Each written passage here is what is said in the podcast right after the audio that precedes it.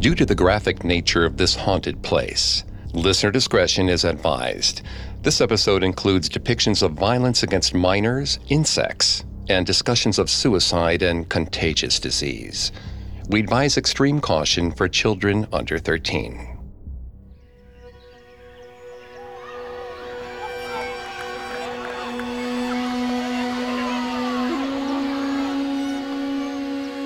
Augie didn't want to go to school. He didn't even want to be in Bengal. But his father told him he went where the Queen bade him. Augie didn't like the Queen. She was old and grumpy and forced him to watch cricket rather than football. He hated school and much preferred the woods surrounding it. On a clear night, he would sneak out of his dormitory and run into the forest under the pale moon.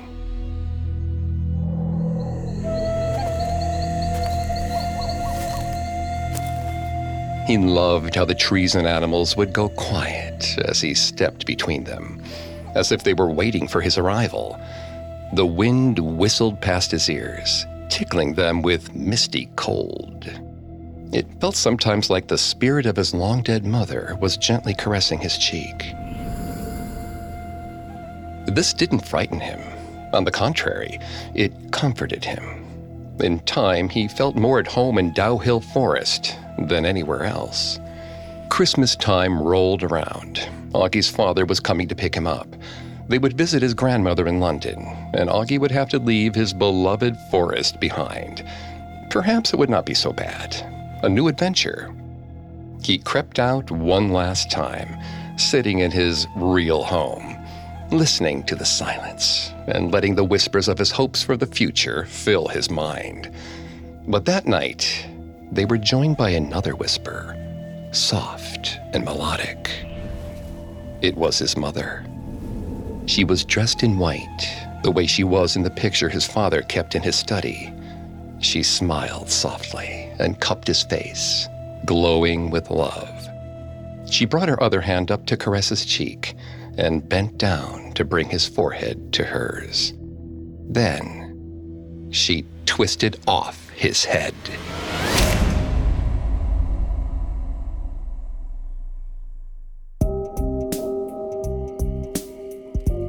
Welcome to Haunted Places, a Parcast original. I'm Greg Polson. Every Thursday, I take you to the scariest, eeriest, most haunted, real places on Earth. You can find all episodes of Haunted Places for free on Spotify. And every Tuesday, make sure to check out Urban Legends. These special episodes of Haunted Places are available exclusively on Spotify. This week, join me on a supernatural journey to Dow Hill Forest in West Bengal, India, the scenic home to one of the country's oldest schools, and discover why, to this day, it's haunted.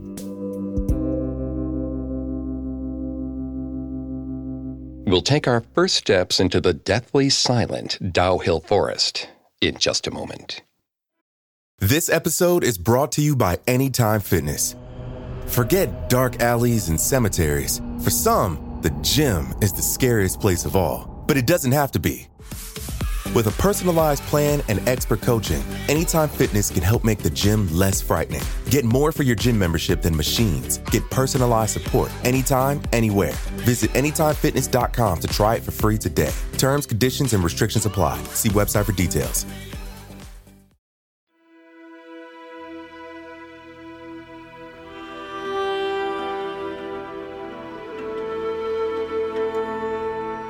Kurseong, India sits in the northernmost part of West Bengal, up against the Himalayan hill region. Kurseong is about 20 miles from the much more notable city of Darjeeling, which is famous for the tea that bears its name. The small town is surrounded by a thick forest known as Dow Hill. Like much of the region, Dow Hill Forest is mostly made up of tall oak trees, with bamboo and ferns comprising much of the undergrowth. Many of the oaks are quite old and thick, but there are also parts of the forest where you can find long, thin trees packed close together to create an almost cathedral like atmosphere. These sections of the woods amplify Dow Hill's strangeness. Though much of the region is a nature preserve, the misty timberland has an unnerving silence to it, as if nothing lives there at all. Kurseong is most known for its white orchids, which bloom on the hillside surrounding the town after a heavy monsoon season. The climate is surprisingly temperate, despite its proximity to Mount Everest. Kurseong's pleasant climate and picturesque views make it an ideal retreat in the summer months. Under the reign of the British Raj, these sorts of locations were called hill stations. Hill stations are settlements that sit at a higher elevation than their nearby geography. These towns were generally founded by European colonial rulers, who used them to escape the heat on continents like Africa and Asia. Hill stations were built to imitate the occupying force's home country, so all the hill stations in India aim to be a Victorian home away from home. Kurseong was particularly successful in this, and its proximity to a rail line made it a common destination for summer retreats. Its popularity also resulted in the founding of several schools in the town, including the Dowhill School for Girls and the Victoria School for Boys, whose foundation was laid in 1879. Set within the forest itself, both schools educated West Bengal's elite.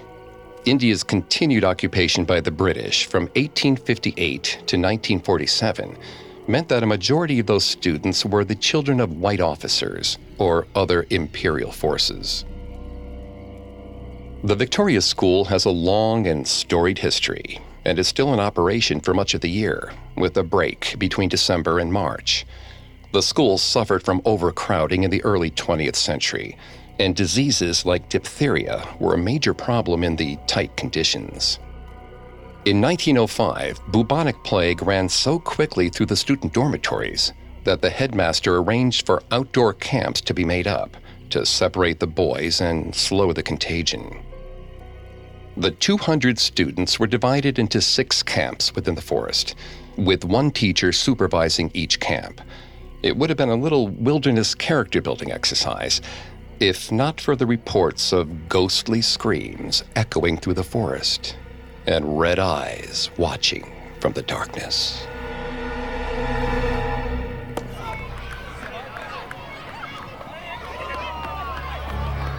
Ellis's father spent the winter impressing upon him that he was to get the most out of his education at Victoria Boys School so Ellis decided to become a leader. Mr. Little didn't like that.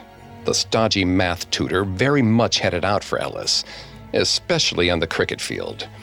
Ellis didn't understand why it mattered. A little cheating to get ahead was perfectly acceptable, according to his father. Mr. Little didn't agree. Nor did the headmaster. Ellis had the cricket bat turned against him to hit the point home. He was proud of himself for not crying out. He didn't let anyone see that he was hurt. He was fine.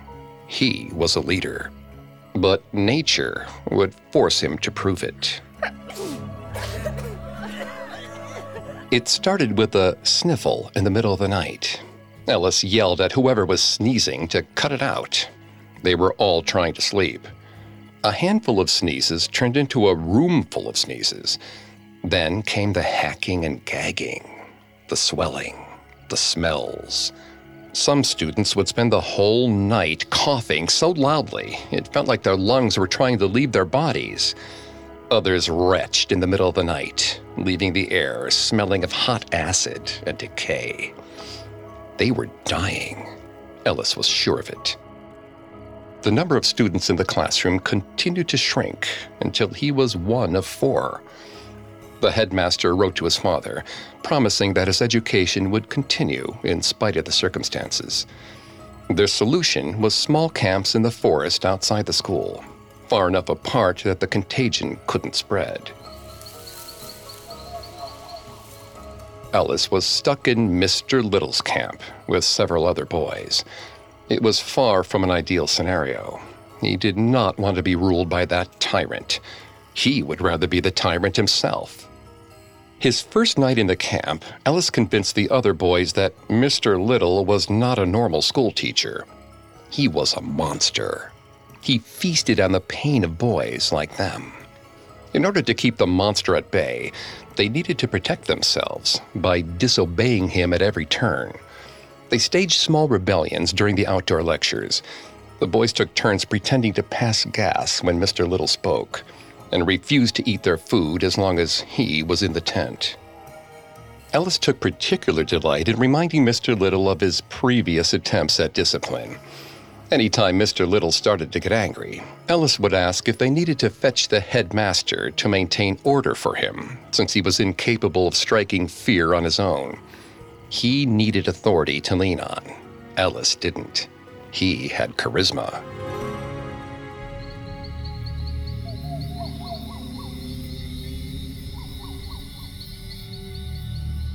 Mr. Little's hands curled into fists, but he knew just as well as Ellis he couldn't do anything. Punishments had to be documented, they had to be approved by the headmaster. Mr. Little had already played that card. He couldn't do it again so soon. Not without Ellis's father hearing about it and crying vendetta. Mr. Little abandoned his plans for lecture and told the group he was going for a walk to clear his head. Ellis felt a surge of victory racing through his veins. He may be younger than Mr. Little, but he was just as smart. The sun was swallowed by the night sky. Mr. Little still wasn't back. The headmaster would replace him with another tutor, and Ellis would have to start his campaign all over again. He therefore decided that they would need to get Mr. Little back, even if it pained him to do so. Armed with small lanterns, Ellis and the other boys headed into the forest. To cover more ground, they decided to split up. The small dancing lights would be visible enough in the darkness to keep them aware of each other's positions. If all else failed, they could shout to each other. Ellis stomped through the woods. He didn't want to be chasing Mr. Little through the night, and he was beginning to suspect that the man had developed an unorthodox strategy of his own. Here, the teacher had the element of surprise. He could scare the boy straight, with full deniability. Ellis found himself checking behind trees and squinting at every shape in the undergrowth, convinced that it was his rival. Branches snapped behind him. Ellis whirled so quickly that his lantern went out. He stuck his hand out in front of him and felt nothing but cold, misty air. He braced for some sort of sound, some wild thing waiting in the darkness, but there was only silence. Ellis shook his head, relit his lantern, and went back to walking. One of the boys called out that he was heading back. But this was pointless. Mr. Little was just gone. Ellis told him to shut it. They'd only just started looking. Ellis's minion had been hundreds of feet away, but the boy's grumbled retort seemed to come from right behind him. Ellis turned his head slowly. He didn't see the dancing flame moving through the trees, but he could swear he heard the other boy's voice. He must have gotten turned around at some point. The trees were close here. Maybe they could cause echoes. The trees started to tilt sideways. Ellis struggled to get a safe foothold on the ground. A voice that certainly sounded like Mr. Little called him by name, asking him to come closer. Ellis stopped. This was a trap. He could no longer see the dancing lights of his fellow students. The noises from the camps had faded away. Ellis couldn't even remember which direction he'd come from. Footsteps came from behind him. Or, no, they were in front of him. They had to be. But as far as he could tell, the path in front of him was empty.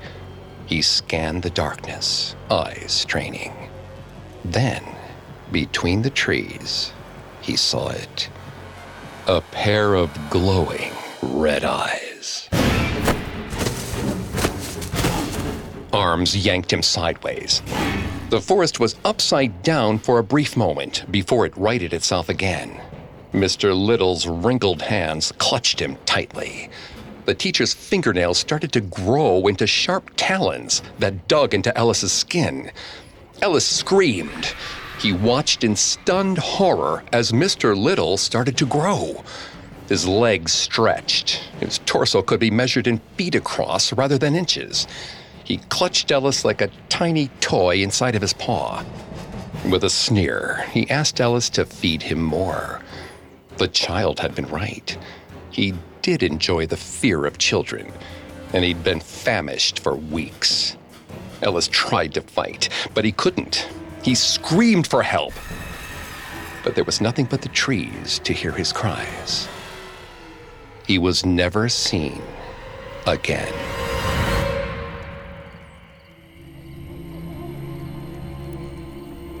The West Bengal government demanded that the headmasters of each school keep a daily diary. They're a fascinating glimpse into the bureaucracy of primary education in Kurseong. One of these diaries chronicles a prolonged conflict over an incident of cheating at cricket by a student called Ellis in 1905. The opposing coach, Mr. Little, accused Ellis's instructor, Mr. Sharp, of assisting the boy in his duplicity. The inspector of schools was called in to adjudicate, and Little eventually dropped his charges. There are also some entries that suggest that the school's surroundings had a strong impact on the minds of the young students. Several headmasters complained of issues with getting the boys to stay in their dormitories after dark. Some even considered blocking fire exits or confiscating their clothes in order to force them to stay inside. Several incidents of missing children are recorded in the diaries, and in some cases, the boys just disappear from the record with no indication of whether they were found. Their absence is simply noted.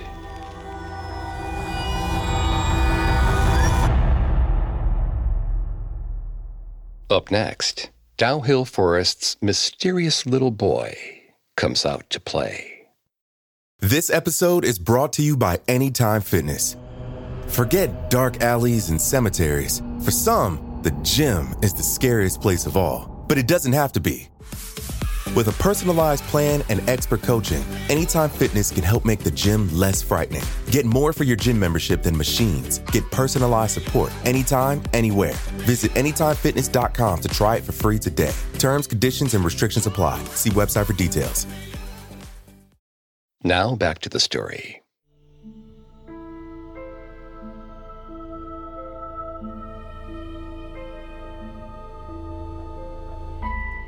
The road from central Kurseong to Dow Hill is simply called Dow Hill Road. It's heavily wooded, and the sun struggles to break through the tall, leafy trees and clouds, even outside of monsoon season. Mist floats along the path, making the eerie stillness even more arresting. The stretch of road from Dow Hill Road to the Dow Hill Forest Office is known as the Death Road, though strangely, there are no recorded fatalities in the area, accidental or otherwise. Some say the British Raj covered all of them up, that murders and suicides have been happening secretly under the locals' noses. There is no evidence to support this, no concrete evidence, anyway. But there have been reports of whispers and screams that echo through this natural cathedral, drawing you down the road and further into the forest. And sometimes the spirits are seen as well as heard.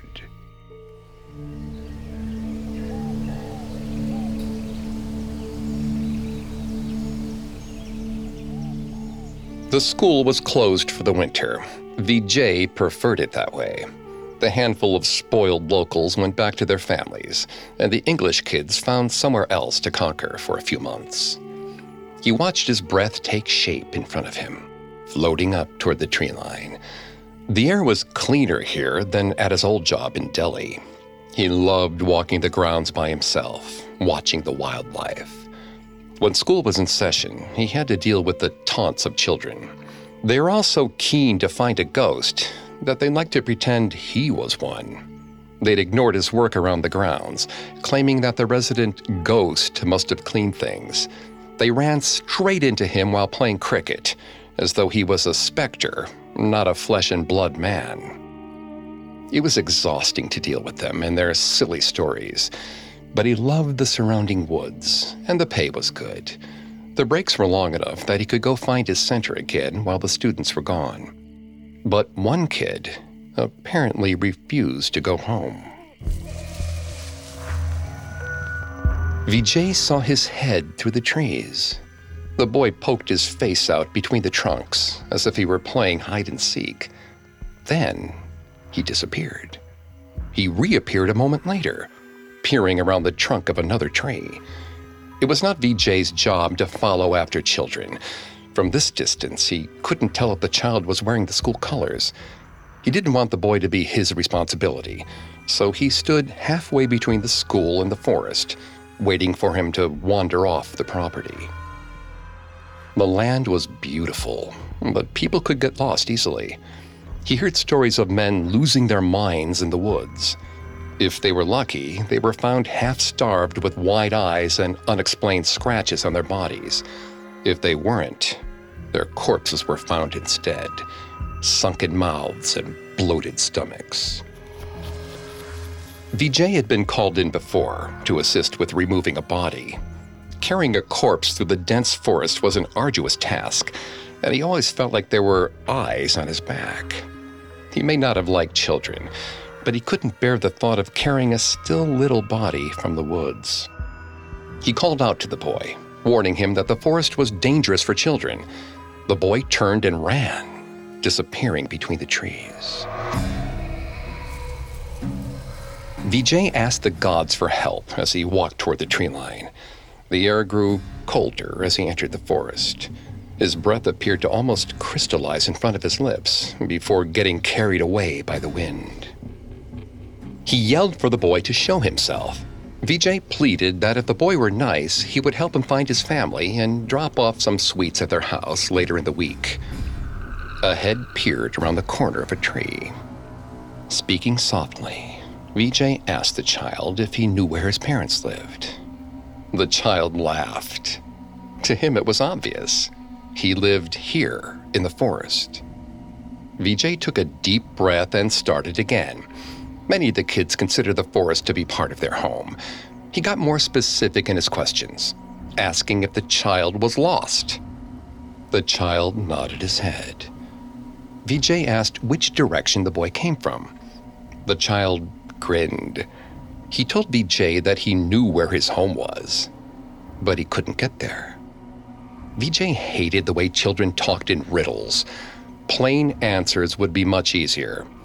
He asked the question the child was fishing for Why couldn't the child get home?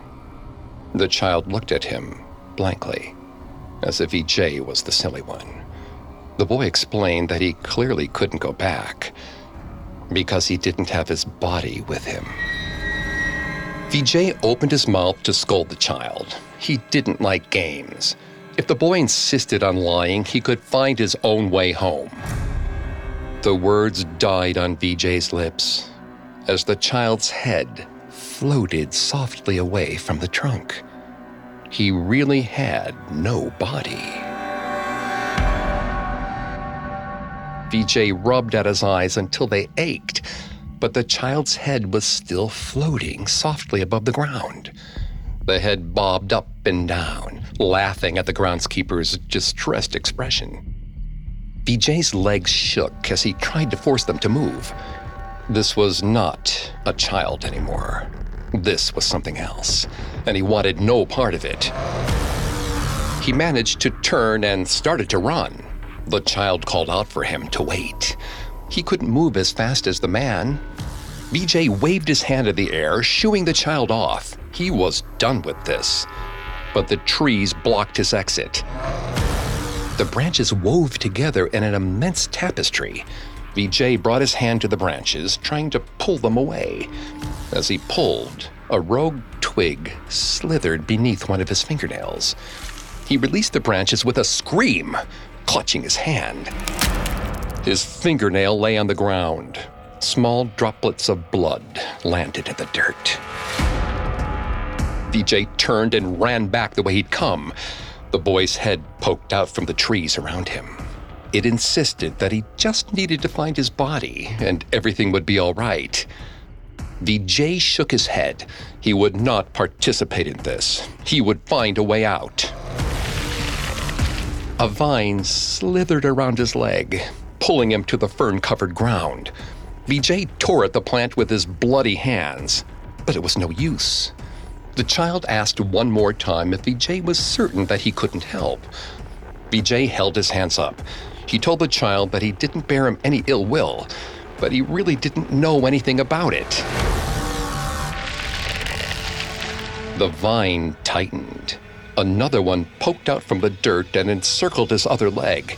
Larger branches curved towards him. Vijay wriggled around in the dirt, searching for anything that would save him. Something trailed up his back. Teeth bit into the base of his neck. His hands flew up to push the child away, but the child wasn't behind him. It was a series of vines with long, pointed ends. As he pulled them out, other vines climbed up and around his neck.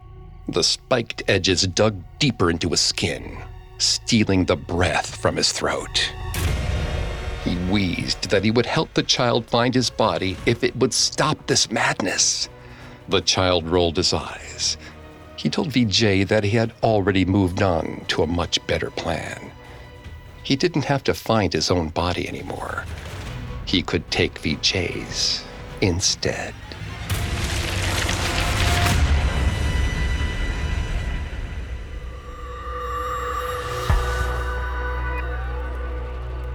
A specter of a headless boy has been reported in the halls of the Victoria School, heading to classes long after his untimely end.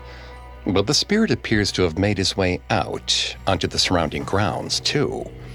Locals walking alone on the so called Death Road claim to have seen the animated corpse of a small boy who has been separated from his head.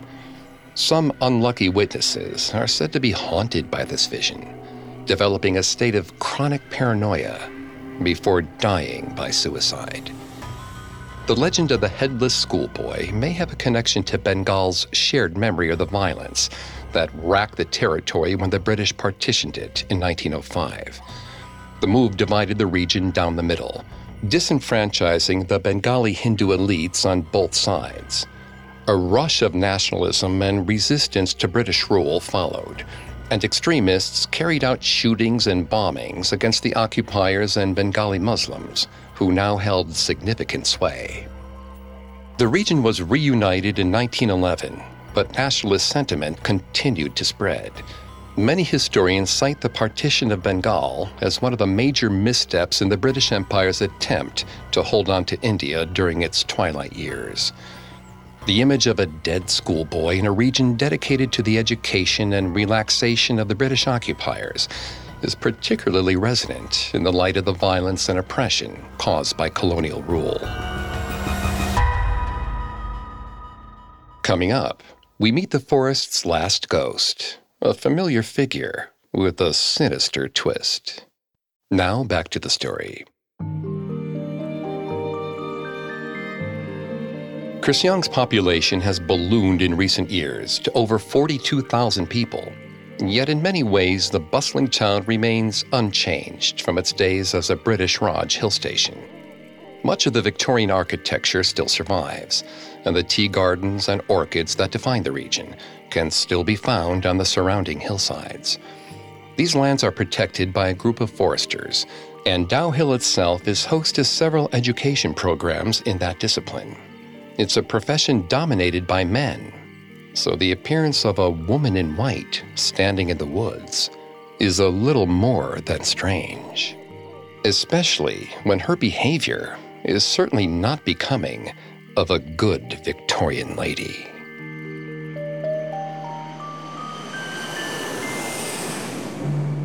Five years ago, Zoe's father had left his family behind for the chance to work in Darjeeling she hadn't seen him since. He seemed to have become a different person. Her only window into his life were his sporadically updated social media accounts. Then she'd turned 18, and he'd sent her a plane ticket. an urgent plea to reconnect, to come visit him, to understand who he was now. Her mother opposed it, but something told her that this was her only chance. She eventually wore her mother down and flew to Bagdogra Airport near Darjeeling. It was the first step in the journey, and she never felt more adult. She was ready to step into a Wes Anderson film.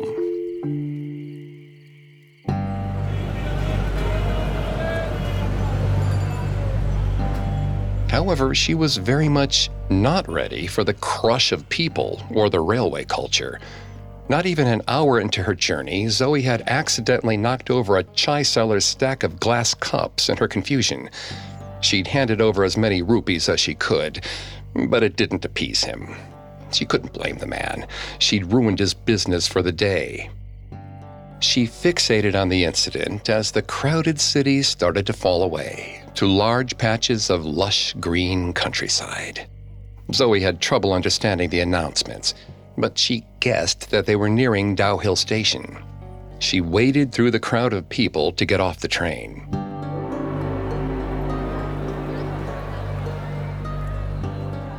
A woman in all white greeted her. Zoe may not have known much about the culture, but she had read somewhere that wearing all white could be the sign of attending a cremation ceremony. Her heart skipped a beat. No, she couldn't have traveled all this way to find out that her father was dead. The woman introduced herself as Pooja and quickly reassured her. While Zoe was correct about her attire, in this case she'd got the wrong idea. Zoe's father was fine. He was just busy. He'd sent Pooja to meet her instead. Zoe walked alongside the woman in silence as they left the railway station and made their way through the town toward the forest.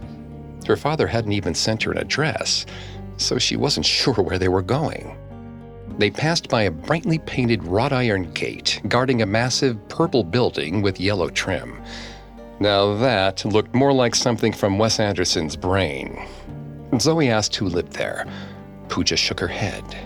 She said students lived there during the school year, but no one lived there full time.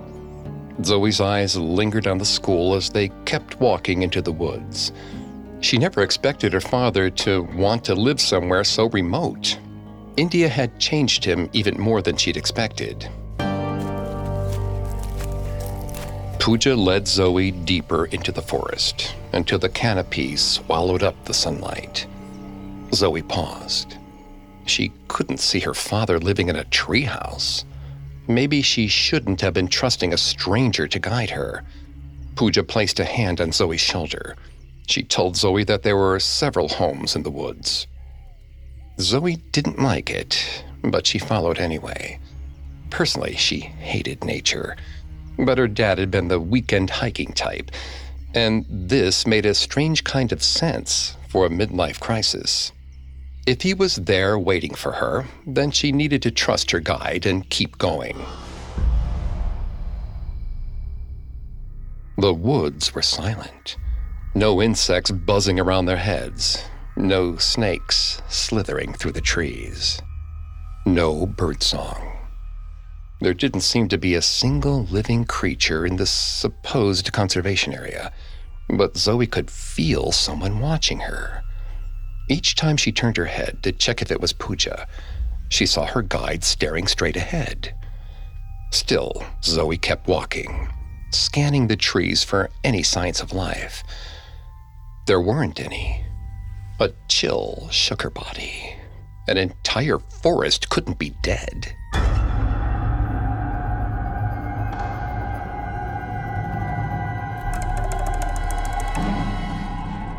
A pair of red eyes met Zoe's as she stared up at the large branches. Zoe jumped backwards. Pooja kept walking. Zoe called for Pooja to stop. She wanted to know what these red eyes were, if she should be scared. They glowed brightly, but Zoe couldn't see any actual face behind them. Pooja turned stiffly and walked back toward Zoe. There was now something different about the guide's face. Her skin was hanging loosely off of her bones, leaving a blue, sticky gel as it separated. Pooja's irises shifted from a soft brown to a piercing crimson. Zoe took a step backward, feeling her back hit the bark of a tree. She felt the small, fuzzy legs of spiders crawling on her neck. Whatever had kept those creatures hidden earlier had finally let them loose. She swiped at the spiders on her skin. Fresh webbing clung to her hands. Zoe placed her hand against the bark, trying to scrape the spiders off. But she didn't have enough time. She pulled herself free and took off running. As she glanced behind her, she saw Pooja's sunken red eyes staring back at her. The guide walked slowly, like she had all the time in the world. Zoe yelled for her father. If he lived here, like Pooja had said, maybe he could hear her calling for help. Or had that been a lie? Pooja answered her ignorant questions in the past, so Zoe went for broke and asked the woman in the white outfit if her father did actually live here, or if this had all been a ruse. In an unexpected show of kindness, Pooja did answer back. She told Zoe that her father did live here. He didn't live in a house, though. Zoe's eyes went back to the large branches of the trees. The disembodied red eyes were still staring at her. Could that be him? She pulled her gaze away from the canopy and kept her eyes straight ahead. She could outpace Pooja at her current speed, but she didn't know the land well enough to know where to go.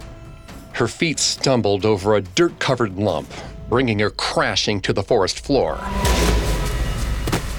Zoe dusted herself off and prepared to keep going, but she noticed a brown loafer sticking out from the dirt.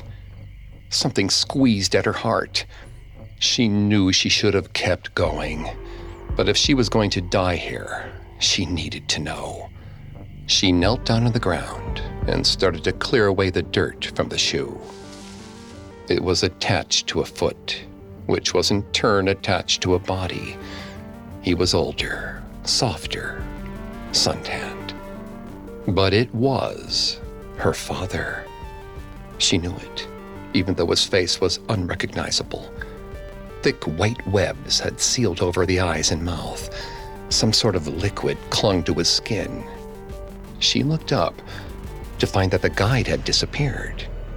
A branch cracked behind her. Zoe tried to get back up to her feet, but a heavy weight landed on her shoulders. She got one good look at Pooja's red eyes and her fuzzy fangs before she felt them pierce into her skin. Zoe lost the ability to move.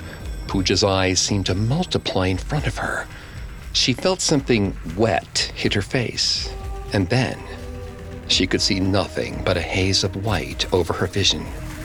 The rest of the world disappeared, leaving only her tortured breathing and the forest's silence as the creature began to feed.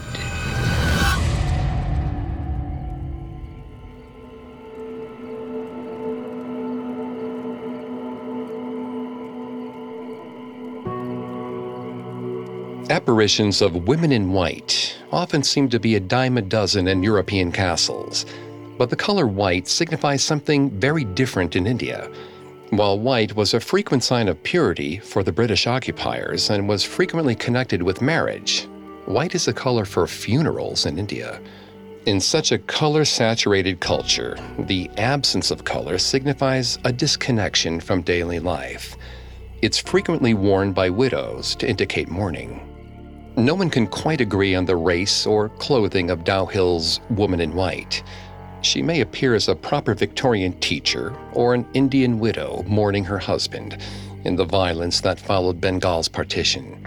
She's a common ghost archetype with culturally specific markers that change based on the viewer. Perhaps she takes the form you will most fear, the clearest threat you can understand. For regardless of her clothing or race, she does more than scream. She's known to chase people through the woods.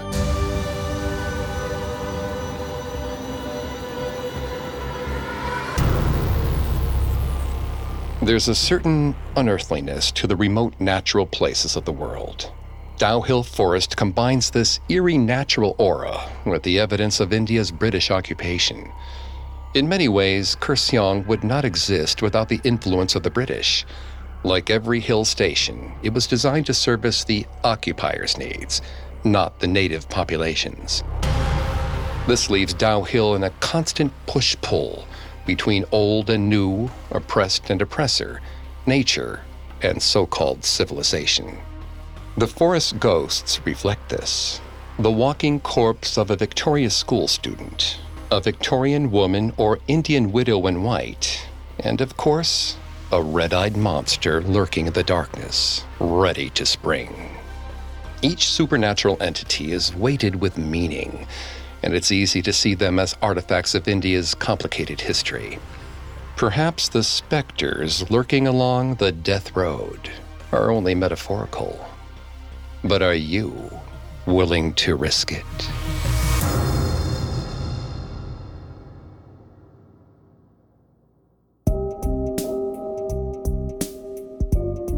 Thanks again for tuning into Haunted Places. We'll be back on Thursday with a new episode.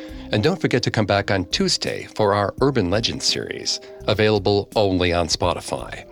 You can find more episodes of Haunted Places and all other Parcast originals for free on Spotify. Not only does Spotify already have all of your favorite music, but now Spotify is making it easy for you to enjoy all of your favorite Parcast originals like Haunted Places for free from your phone, desktop, or smart speaker. To stream Haunted Places on Spotify, just open the app, tap Browse, and type Haunted Places in the search bar. I'll see you next time.